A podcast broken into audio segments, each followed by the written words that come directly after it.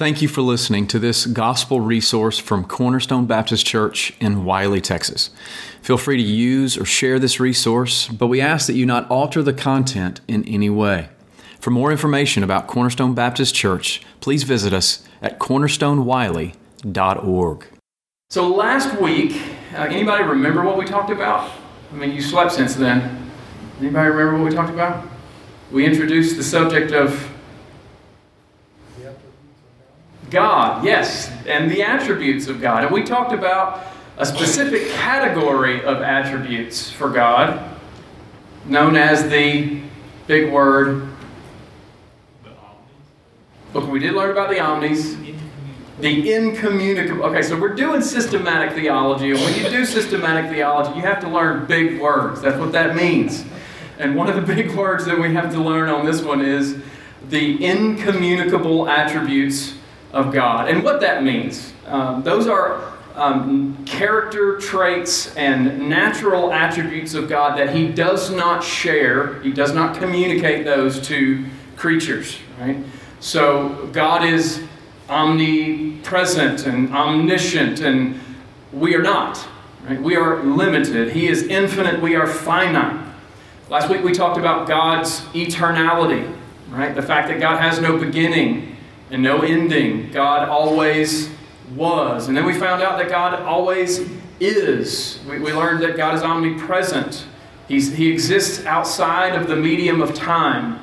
He, he's not bound by it in any way. He does not change. We learned about immutability. We learned that God is immeasurable. Remember, we talked about um, the basketball team from Hickory and how the coach calmed them down by teaching them, you know, showing them that the basketball court in the state championship game was just as big as the one that they had back home. Well, God is immeasurable. We can't get our arms around Him. God is omnipotent. God is omniscient. All of those things. And in, in other words, we were studying the unique godness of God. That's what those divine attributes are all about. And I referenced a work this Baptist Confession of Faith from 1689, and I'm just going to read the chapter on that issue because I love the language of it. And I'm going, to, read it in the old language rather than the new language. This is from chapter 2 of the 1689 Second London Confession. The Lord our God is but one only living and true God, whose subsistence is in and of himself infinite in being and perfection, whose essence cannot be comprehended by any but himself. A most pure spirit, invisible, without body, parts, or passions, who only hath immortality, dwelling in the light which no man can approach unto, who is immutable, immense, eternal, incomprehensible, almighty, every way infinite, most holy, most wise, most free, most absolute, working all things according to the counsel of his own immutable and most righteous will for his own glory.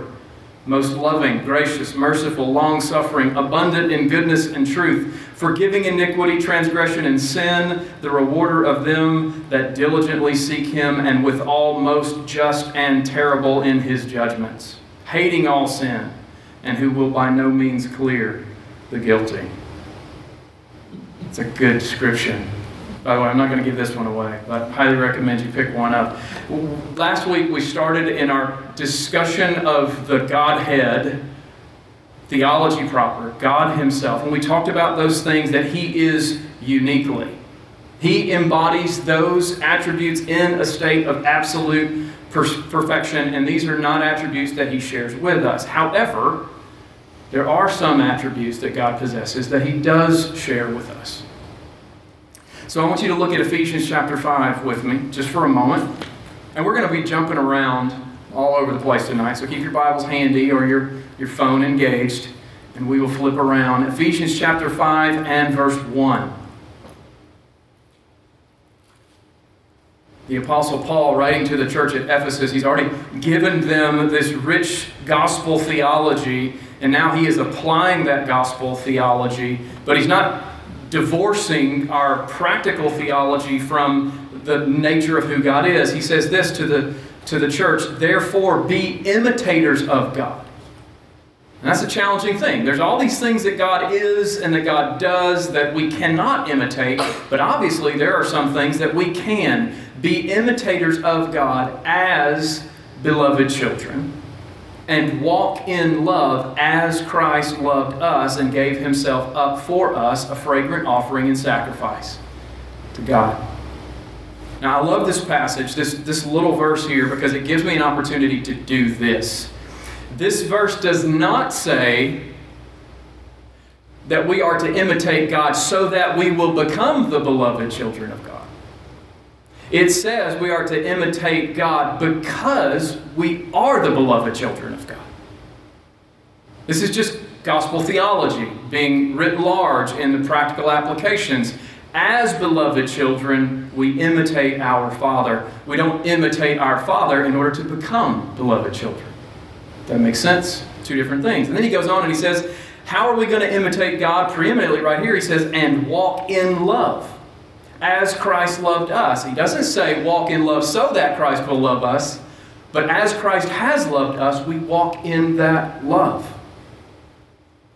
So there are attributes of God there are things that God has done that we, as His children, are to walk in, to reflect. And these are called the communicable attributes of God. Those aspects of His character and nature that He reveals to us and that we have the ability to reflect. And I want to start with the one that Paul mentions here in Ephesians, and that's the attribute of love. So we're going to talk about four of the communicable attributes tonight uh, love, holiness, grace, and mercy. Next week, we'll talk about justice and wrath and patience and maybe a couple of more. Um, if you're just looking at a systematic theology that you might pick up, there's two chapters in Grudem's systematic on this. He has 13 in the first chapter, and how many does he have in the second chapter? Uh, yeah, 20 total. So there's a lot we could talk about. We talk about the wisdom of God, the spirituality of God, all of these different things. I'm not going to talk about all of them. I'm just going to talk about a handful of them. And I want to start with the fact that God is love, or the I want to talk about the love of God. Does anybody question the love of God, or do we just assume the love of God? You say, have we ever? Well, of course we have. Generally speaking, do we question the love of God or do we assume the love of God? And I think that could be a very culturally defined question, or answer at least. Atheists probably would say, big question. Yeah. How could a loving God do this? How could... Yeah. Yeah. Those questions definitely come up if you say the, well, because it does say, I, I can't think of a, a, verse, but it does say God loves us. Mm-hmm. God, he gave, he gave his only begotten son because he loved us. So, yeah. And it fit, I think that fits with some of the other things previously in, in this circle, in this, uh, we're basing it on what the, the scriptures say, so yeah. can. Yeah, I contend that apart from a few uh, well, and it's becoming more and more common nowadays, but I would contend that apart from a few that might hold to an atheistic position or maybe have had a particularly terrible experience of life, the general warp and woof of um, belief about God in America is the assumption that God is loving. It's been so ingrained into our cultural mindset that we just take it for granted. Um, I mean, I don't know when the last time it was that we've seen a football game where John 3.16 is not held up by, on, on, a poster in the end zone. Somebody's kicking the football through the goalpost and you see it, right? As kids, so many of us were taught John 3.16. We memorized John 3.16. The, the expectation and understanding of the love of God is just ingrained there. Personally, I can't think of a time in my life, even prior to my conversion, when I thought of God in any other way than the fact that He is loving. And I believe that even in those atheistic arguments, that even atheists assume that if a God exists, that he or she should be loving. And that's part of their argument. Like, this is not loving. And God should be loving. The assumption that if God is, that He should be loving, it's writ large on our hearts and on our culture. It's one of those ideas that our culture simply takes for granted because that's what we've heard all of our lives, that's what we've been taught. But have you found, maybe you would disagree with me on that point, but I'll ask a follow up question. Have you found that there are a lot of individuals who assume that God is loving and yet they define love in very unbiblical terms?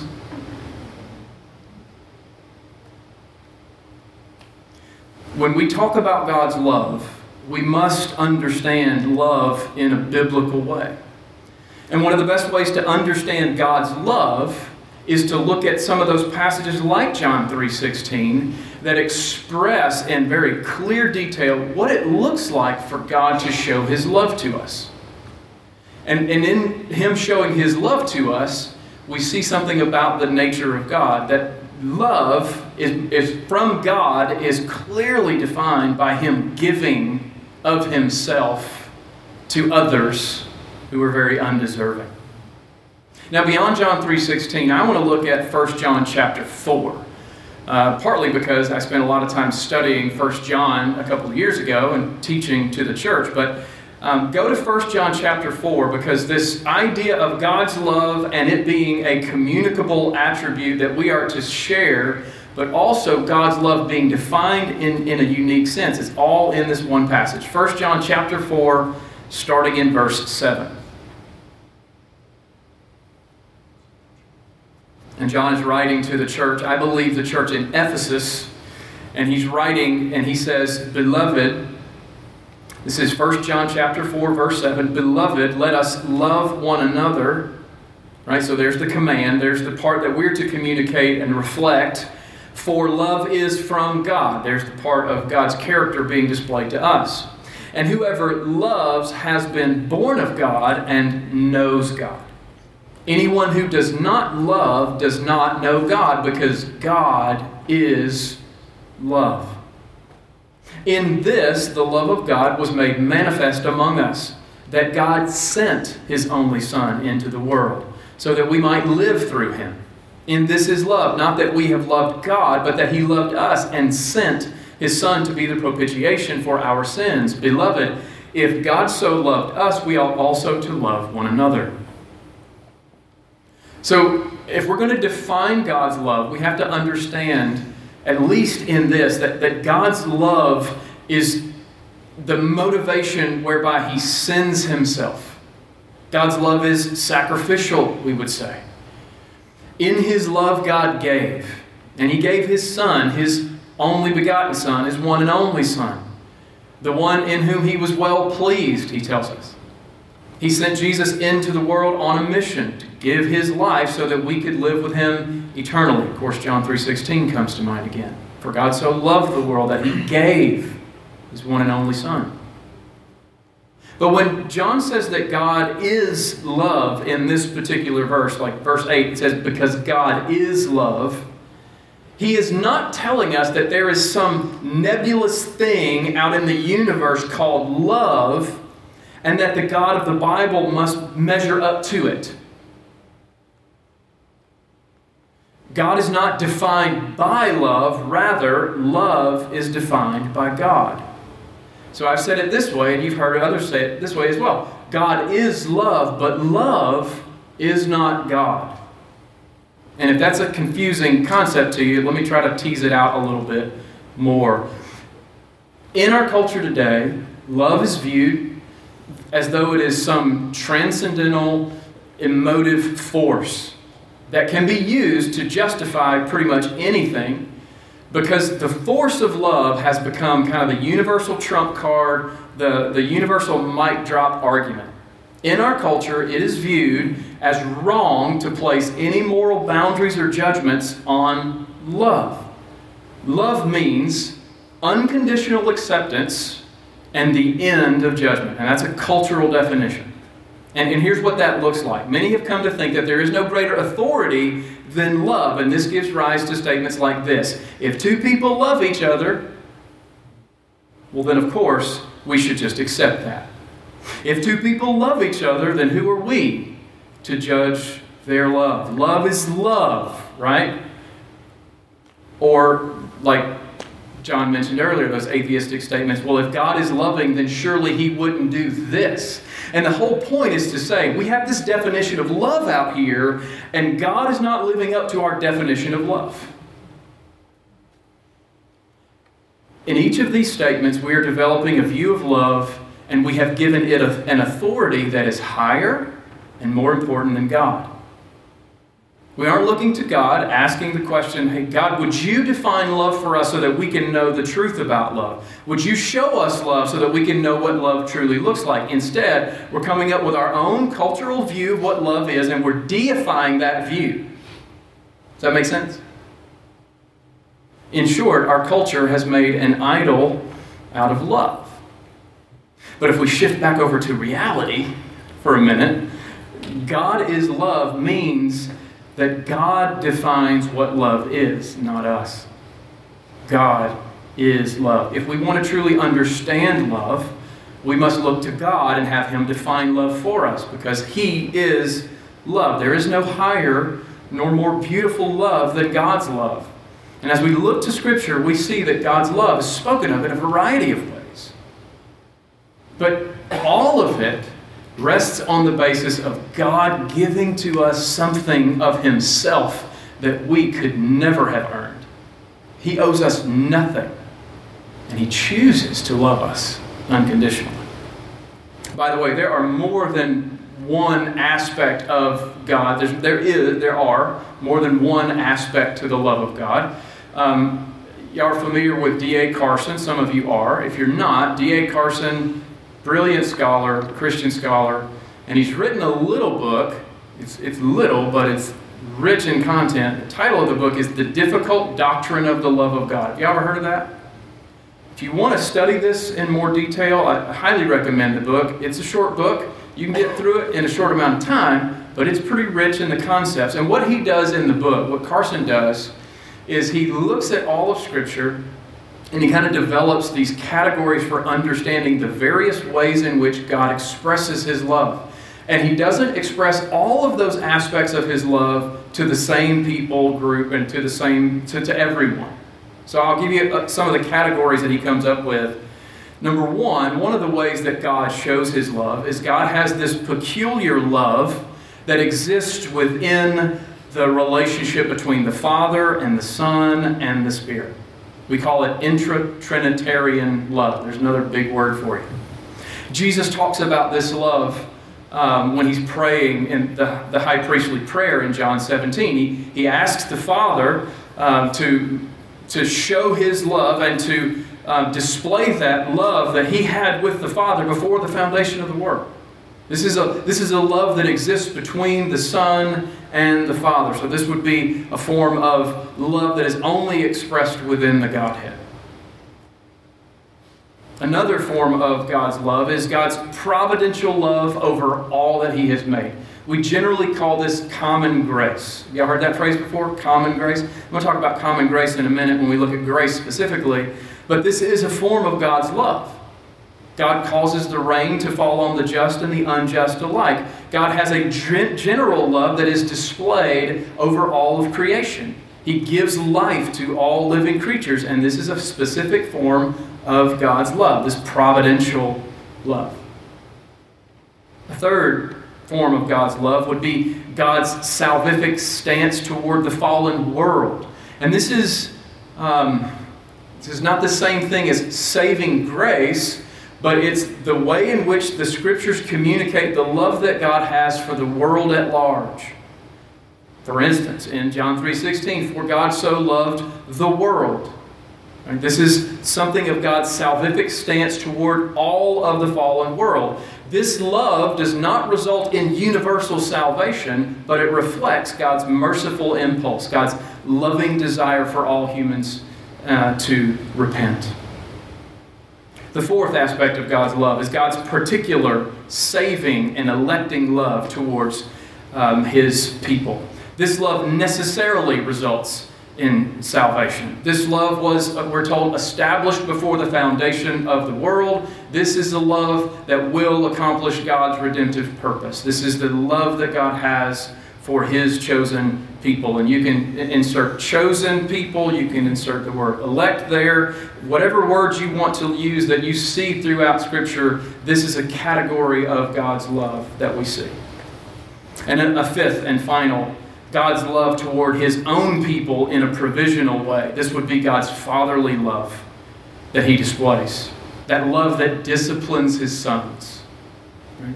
So, there's a lot that we can think about. There's a lot we can study. If we begin to look at God's love, we will see a lot of things, but what we first need to do is to allow the Word of God to define what love looks like. Let God define what love looks like, what love is defined by. And the love of God is worth marveling over. The, the world doesn't get to define it, the Scriptures do love is God's idea. And if you want to understand and grasp the reality of love, genuine love, you look to Him. God's love is perfect. God's love is holy. God's love is not blind. It is not weak. It is not unjust. It is not foolish. It is perfect. But there's more than just love in God. So we've talked about the love of God. Let's talk about the holiness of God. And I probably should have started here.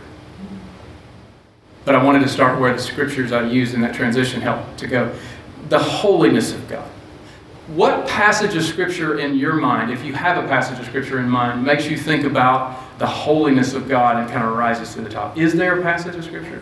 Isaiah 6. Isaiah 6. What is it about Isaiah 6? Anybody want to tell me about Isaiah 6? I saw the Lord high and lifted up, the train of his robe filled the whole temple cherubim around him, covering their eyes and their feet and their wings were. And uh, he said he was struck with the holiness so much that he he felt the weight of his own sin. He said, "I am not that." Yeah. I, I, I, I'm a man of unclean lips, and I live with people. Yeah. You recognize God is holy, and. So, in that passage in Isaiah 6, which is it's one of those quintessential passages, not only do we see all of that happening, but there's actually a song that those, those angelic beings sing. And that song is Holy, Holy, Holy is the Lord God Almighty. The whole earth is full of His glory. And that phrase, the whole earth is full of His glory, the glory of God would best be described as the impact of God's presence. Like it's, it's weighty, it's heavy. it's not necessarily an attribute of God so much as it is the, the impact of God being in the room, right? That's the glory of God filling the earth. And it's enough to fill the whole earth.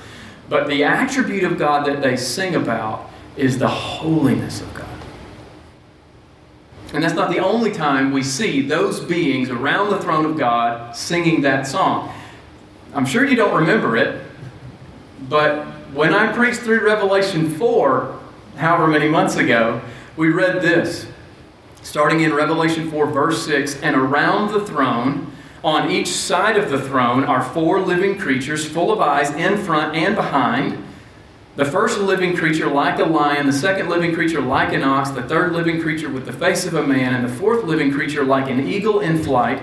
And the four living creatures, each of them with six wings, are full of eyes all around and within, and day and night they never cease to say, Holy, holy, holy is the Lord God Almighty, who was and is and is to come.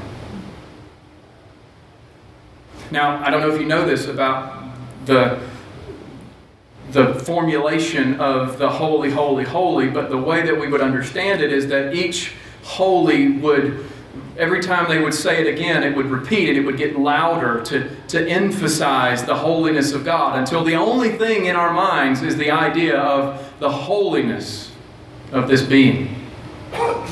And of all of God's creatures, I mean, we've, we've studied angels recently in our study in the Revelation. Of all of God's creatures, these angels, these angelic beings, that they're called the burning ones in the Revelation, they are given the closest access to God of all of the creatures. They dwell in His presence. And as awesome as these beings are, they are mere creatures. They are finite, God is the creator, He is infinite, and these beings exist because God made them and He spoke them into being, and then He gave them the ability to sing. And if there's any being in creation that can marvel at something related to God's character and nature, just by virtue of their proximity to Him, it would be these beings. And the thing that they speak of most is the holiness of God. Of all the things they could sing about, they sing about His holiness. R.C. Sproul reminds us the Bible never says that God is love, love, love, or that God is mercy, mercy, mercy, nor is He wrath, wrath, wrath, or justice, justice, justice. It does say that He is holy, holy, holy. What does it mean for God to be holy? Anybody want to take a stab at that? What does it mean for God to be holy? Pure? Isn't it sort of a way of saying it's like,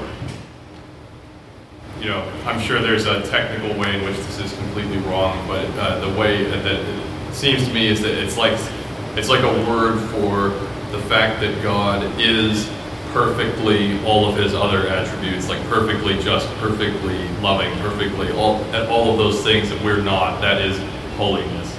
Well, I mean, and then and then of course you know there's a certain amount of it. That there's a certain way in which we are made holy to a degree, right? And but it would be, I, I guess, the, the degree to which God imparts those things onto us. But that, I mean, that's the way I understand the word. I don't know if that's Yeah. Cut off base.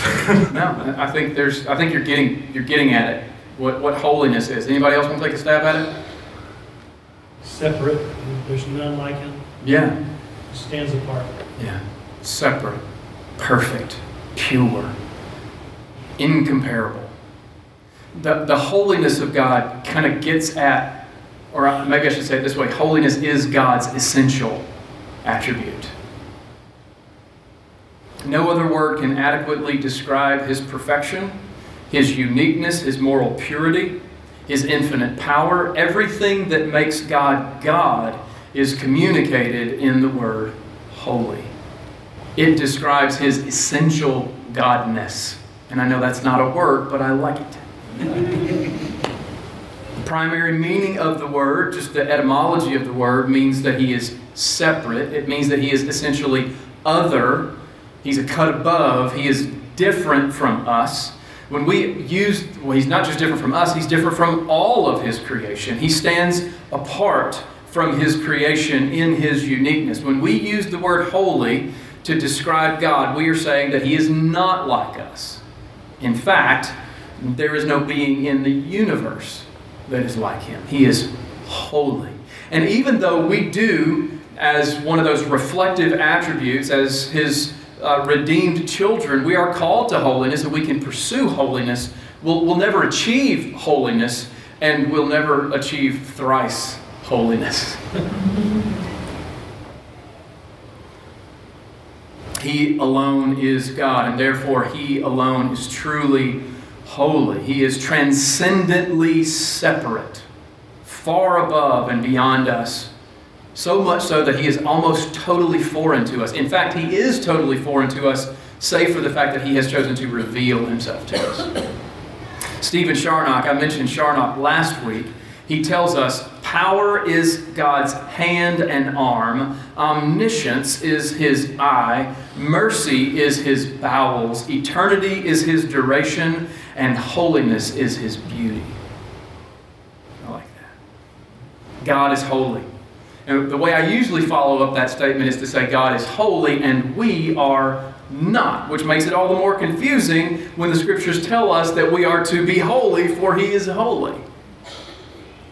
And, and, what the scriptures help us understand is that when we are grafted into Christ, when we are born again by faith, and when we become filled with the Spirit of God, that we are called then as new creatures to pursue the relationship with God where we put off sin and we become more and more like Christ. That's that part of sanctification. We're transformed to be more like our Savior, more like Christ, therefore more holy, more set apart from the world. more like our Lord. We will not reach that goal in our lifetime, I do not believe, but we pursue holiness in response to God's love. And if I'm reading 1 Corinthians 15 correctly, there is coming a time when our corruptible flesh will put on an incorruption. And that will happen when Christ returns and not before. And until that time, we are to strive to be more like our Holy Father by putting off sin and following after Christ. So God is loving, God is holy. Now let's talk about something that's probably a little more familiar to us. Maybe, maybe those are familiar to us. Let's talk about grace. Let's talk about the grace of God. How many of y'all are, are encouraged by the idea of going out into the wilderness and sitting by a lakeside with nothing but you and the Lord and just staring at a lake in complete peace and calm. How many of y'all like that sounds delightful to you? Of course, the man in the room with all the children is saying, Yes, that's, that sounds delightful. The men in the room and women in the room with all the children. There is something almost mysteriously peaceful that occurs when we stand on the banks of a pond or a lake and admire the calm surface of the water. And when the waters are undisturbed, especially like early in the morning, when the waters are undisturbed, it looks like a mirror and it reflects the sky above, right? And with just a little bit of an imagination, we can um, you know, think that maybe this is a, a mystical portal into another world, another world that looks much like the world we inhabit, except eerily upside down, right? I mean, all of the imagination of my 12 year old self is coming into my mind at this point. But in one second, all of the peace and all of the calm and all of the tranquility of that moment can be completely erased. All you need is a little stone. And all you need to do is throw that stone somewhere out into the water, and the, the mystery of that scene will completely vanish, just like that. The glassy surface will be broken up and disrupted by the impact of the stone. Right where the stone hits the water, there will be this little splash, and then, you know, these concentric circles of waves will begin to flow out. And before it's, you know it, just a few moments after that, and that tranquil lake will, will be completely filled with little ripply waves, and all the peace is disturbed. Now, I say that to kind of paint a picture in your mind that I'm going to attach to this. When God created the heavens and the earth, the water and the dry lands, the plants and the animals, and humanity as well, the Bible helps us to understand that creation was in a place of peace and calm. The Hebrew term that is used to describe that harmony is shalom. It was a state of peace, a state of unity. And it reflected God in a particular way. The, the, the, creation reflected the goodness of God and the perfection of God and the beauty of God and all of the different things that it reflected. But into that world of beauty and peace and calm came our enemy, who deceived our first parents, leading them into rebellion and open sin against their Creator. And this act of rebellion was like a stone being thrown out into the pool. And the reverberation of Adam and Eve's sin has spread out to cover every one of us, all the way down to even our children. Everything, every aspect of creation as we know it. And the question at that point is well, what is God going to do?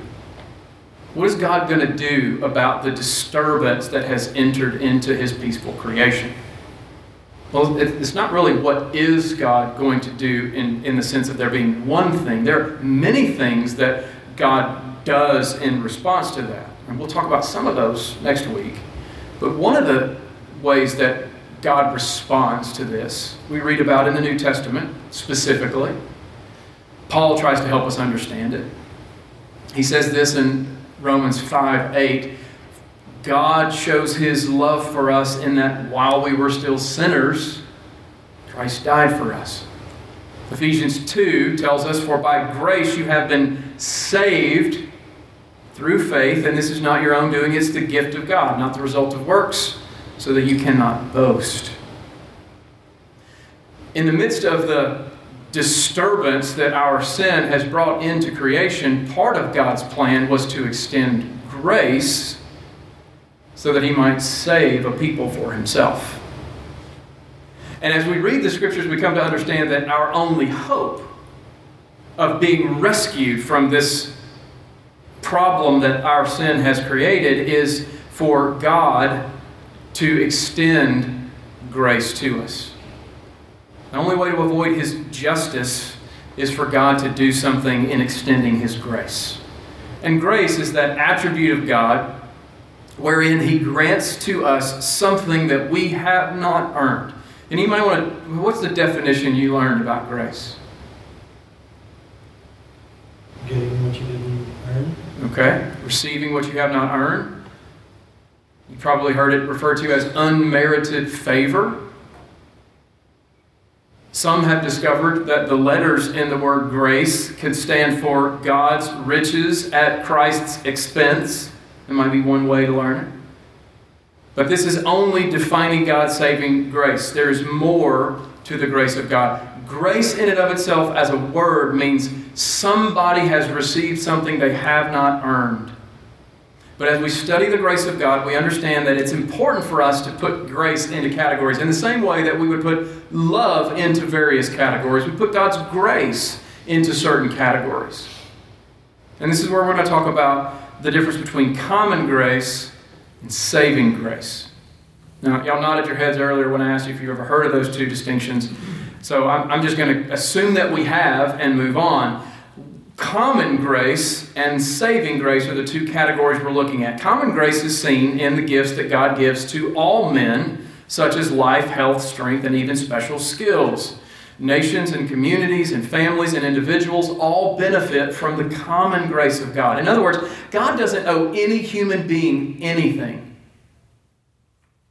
save the judgment for our sin, and yet, in His common grace, He gives to all mankind life and breath and all things. Allows the rain to fall on the just and the unjust alike, according to Matthew 5 45 and the Old Testament Psalms.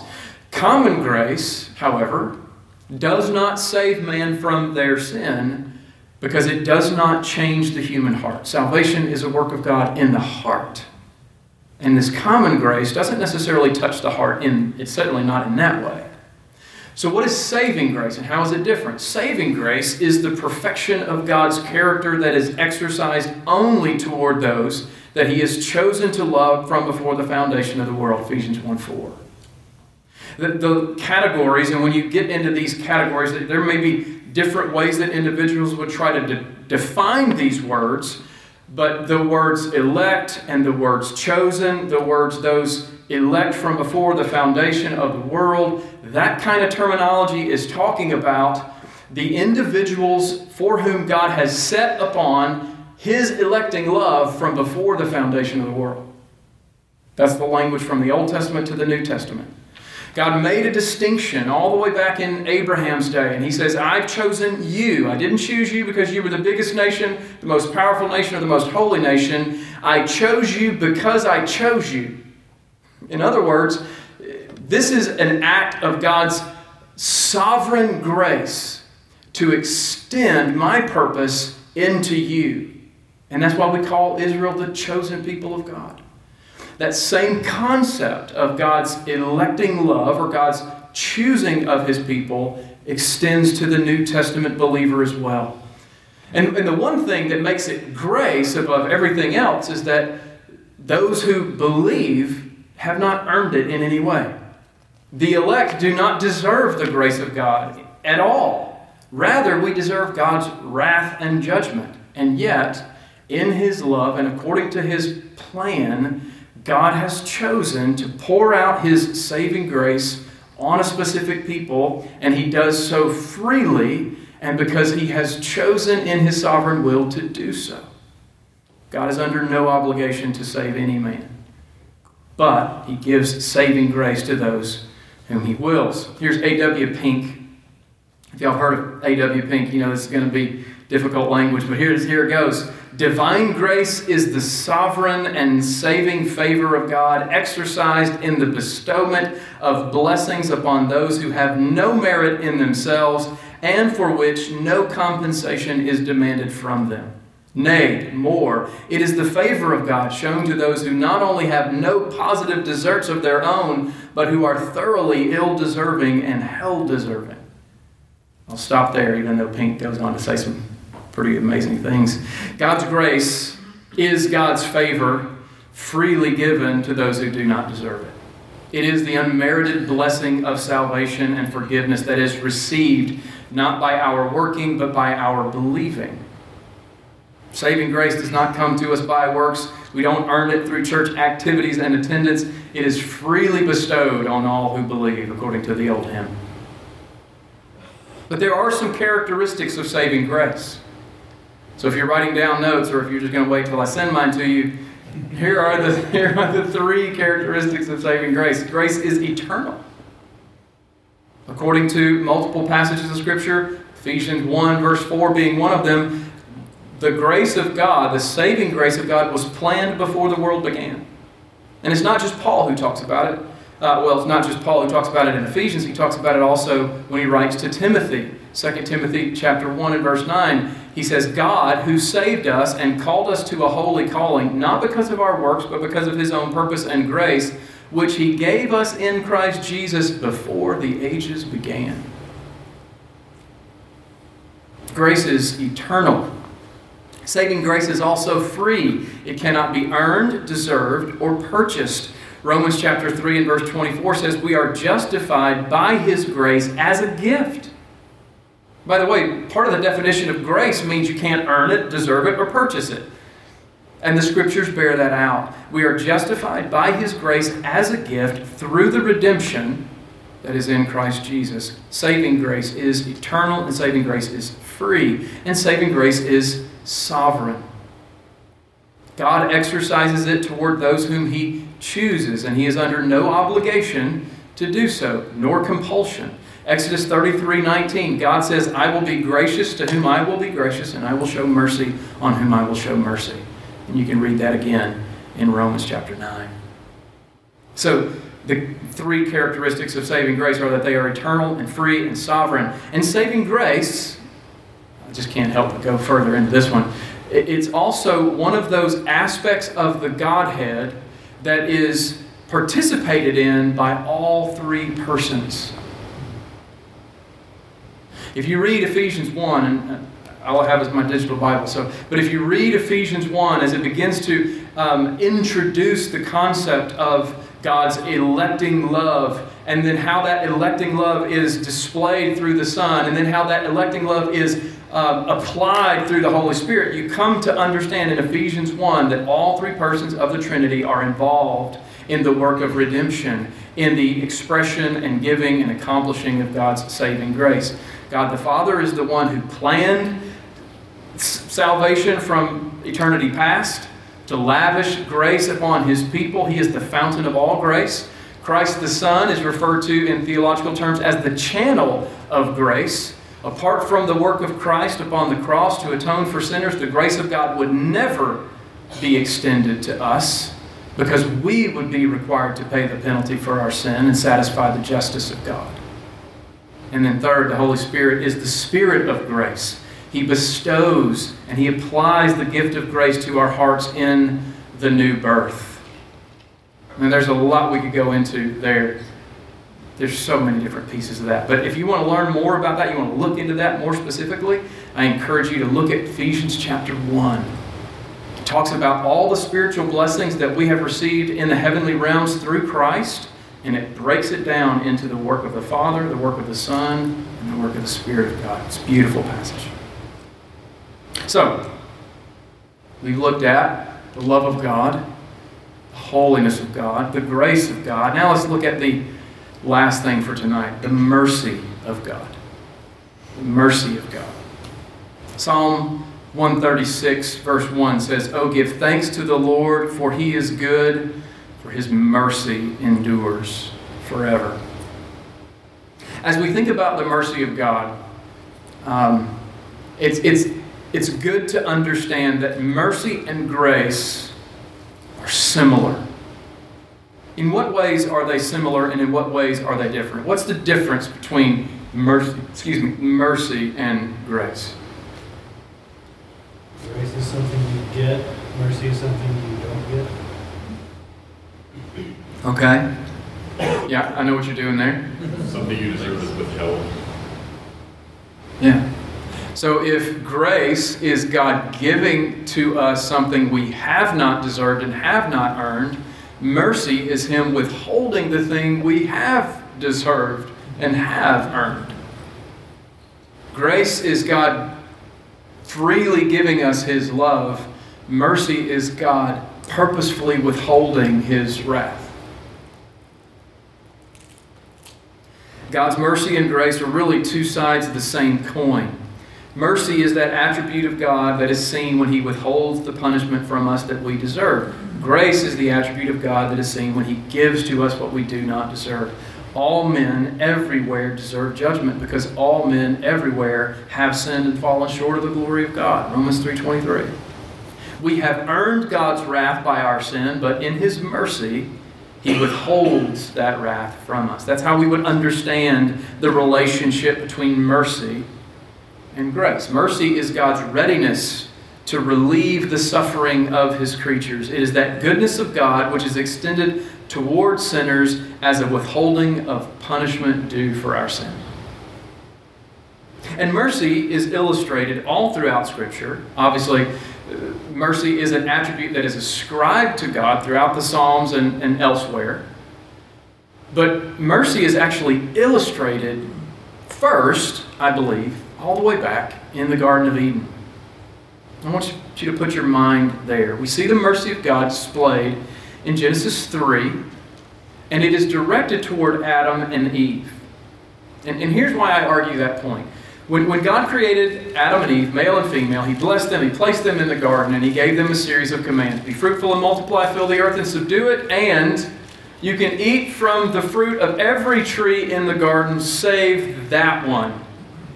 Do not eat from the tree of the knowledge of good and evil, because when you do that, what does He tell them? You will surely die. Yeah.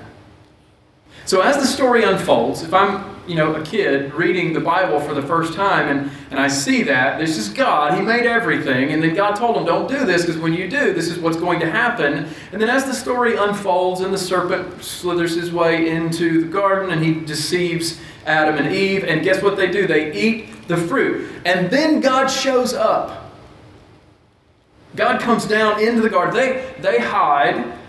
Then they cover them, their shame with fig leaves, right? They they were naked and unashamed, but now they're ashamed and hiding. And, and, the, and then God comes up, and the first thing that I expect God to do is to carry out the sentence for their crime, which is that they should die. Anybody else think that way? Okay. Then what happened there? Why did they not die? Why did God not carry out the sentence? Why did God not pour out upon them the consequences due them because of their sin? Because of his mercy. He withheld the punishment they deserved. He held back the sentence of death, and instead, he substituted the death of another to cover the shame of their nakedness and sin. In Genesis chapter 3 and verse 21, it says that he, he, he took animal hides, which implies that an animal had to die, and then he fashioned clothes from that, and he covered the shame of their nakedness through sacrifice. Now, that's the very first picture we see, the first picture of the gospel that we see. And it's also the first act of divine mercy that we see in the Bible, is that God did not destroy Adam and Eve. And that should have told us something about God from the very beginning. God, God is unique. He doesn't think the way we think, He thinks differently. When they sinned, God had a purpose and God had a plan. Even though we deserve wrath for our sin, judgment for our sin, God, God covers our sin, but He withholds the judgment that we deserve. And why? Why? Was He under obligation to do this?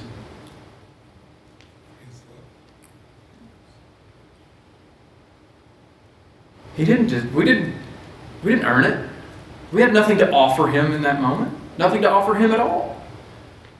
He withheld judgment because, like we learned last week in Exodus 34, he is the Lord, the Lord, a God who is merciful and gracious and slow to anger and abounding in steadfast love and faithfulness. God shows mercy because he is merciful. God shows grace because he is gracious. God shows love because God is love. And God is holy. The love of God, the holiness of God, the grace of God, the mercy of God are important attributes, but there is more. Obviously, there's more for us to learn about God. So, I'm going to give you a little bit of a teaser for next week. All right, so we've been talking about R.C. Sproul a lot. I was talking to Cody today, and he reminded me of an illustration that R.C. would use. Um, he used it often. He even wrote about it at times. But you could find this illustration. He talks about it online, and it's the the the way in which we become callous toward grace. Here's what he, he says. So Dr. Sproul, early on in his career, once was assigned to teach the course, The Introduction to the Old Testament. And there were 250 first year students enrolled in his class. He knew that it was going to be a difficult class to communicate personally with every student, just wasn't going to happen. So he set forth all the class requirements in the course syllabus and he explained it on the first day of class. The students were required, according to the syllabus, to write three short papers during the semester. They only had to be like five pages each. The first one was due at noon on September 30th. The next one was due at noon on October 30th, and the last one was due at noon on November 30th. And he carefully explained to the whole class on that first day what he expected them to do. He emphasized the need to finish the papers on time. He said to them, Let me make it perfectly clear. I want those papers on my desk at 12 noon on the assigned dates, or you will receive a failing mark. He told them the only excuses he would uh, accept would be if you were confined to a hospital bed or if a family member had passed away. Other than that, have those papers in on the date at the time. Do you understand? And he says, 250 students says, yes, we understand. It's all perfectly clear. And then the semester got underway. At noon on September 30th, 225 out of the 250 students turned in their papers. And when Professor Sproul returned to his office, there were 25 students waiting timidly for him at the door. And here, these first year of college students, their first assignment, they hadn't completed the assignment. And they said, Oh, Professor Sproul. And he tells this story, and it's often the case, or when he did tell the story, it's often the case that somebody from that class is in the audience. So he says, This is not a joke. This is not an illustration he made up. This actually happened. And they say, Oh, Professor Sproul, please don't fail us on this assignment. Please give us one more chance. We are so sorry. Please give us just one more day. And, and Dr. Sproul said they looked so pathetic. He didn't want to hurt anyone, so he gave them a few days. He says, Have it in on my desk in three days' time. He showed them grace.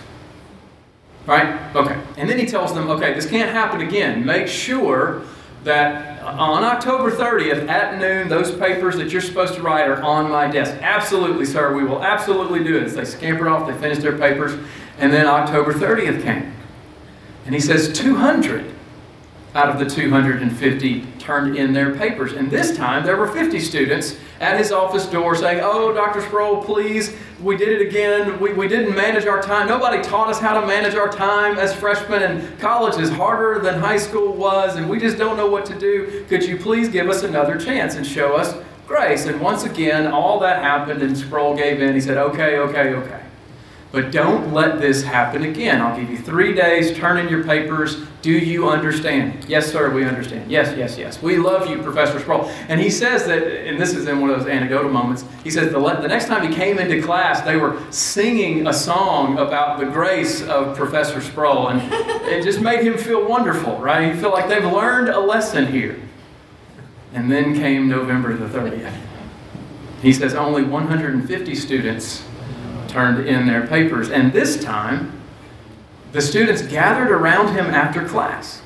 And he said to them, Where are your papers? And he asked one specifically, Where's your paper? He said, Oh, don't worry about it, Prof. I'll have it to you in about two or three days. No sweat. And at this point, Dr. Sproul was fed up. He stopped them all in their tracks. He pulled out the little grade book, you know, little black grade book, and he opened it and he says, Okay, um, Johnson, you don't have your paper, do you? He says, No, sir, but I'll have it to you in a couple days. He says, No, you won't. And he wrote down F and he said it out loud, and everybody gasped. what are you doing? He says, um, Well, where's your paper, Mr. Smith? And Smith said, I, I don't have my paper. So he wrote down in his F. And before, before you know it, somebody says, Well, Dr. Sproul, that's not fair. And if, if you know Dr. Sproul, the, the, the look on his face is there. And, and they started saying, uh, uh, he asked them, Are you sure? It's, what, it's, it's not fair? No, no, it's, it's, it's not fair. And he looked at him, he says, You think I'm not being fair? And he looked back at the first guy and he says, You think I'm not being fair? Did you turn in your second paper late? He said, Yes, sir. So he went back to that other grade and he marked it from a B to an F.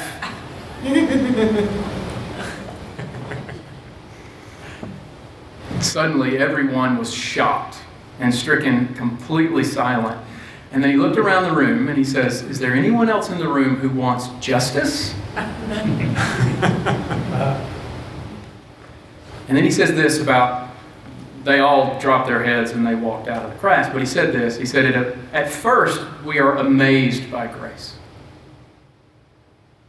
And before long, we're not really surprised by grace. We just kind of assume it and then before you know it, if we're not careful, we'll begin to demand grace, believing it to be some inalienable right that we deserve. And when we get to that point, we've completely lost the definition of what grace is. Because we confuse justice with grace. And that's the teaser because next week we're going to talk about justice. All right? Well, let me pray for you guys, then we can talk, ask questions. Father God, thank you for, well, just thank you for revealing yourself to us in your word. it, it is our task, it is part of our responsibility to seek to understand, to see what you've written, to see what you've given us, to see what you've preserved for us so that we can know you. And Father, where our knowledge is inaccurate or incomplete, I pray that you would show us grace and mercy and that you would allow us always to be amazed by that. But Father, I do thank you for this time. I thank you for the holiness that is revealed. I thank you for the grace and mercy that you extend to us. And I thank you for the love that you have shown to all who trust in Christ. I pray that we would not take these things for granted, but that we would marvel at them. I thank you, and I pray in Jesus' name. Amen.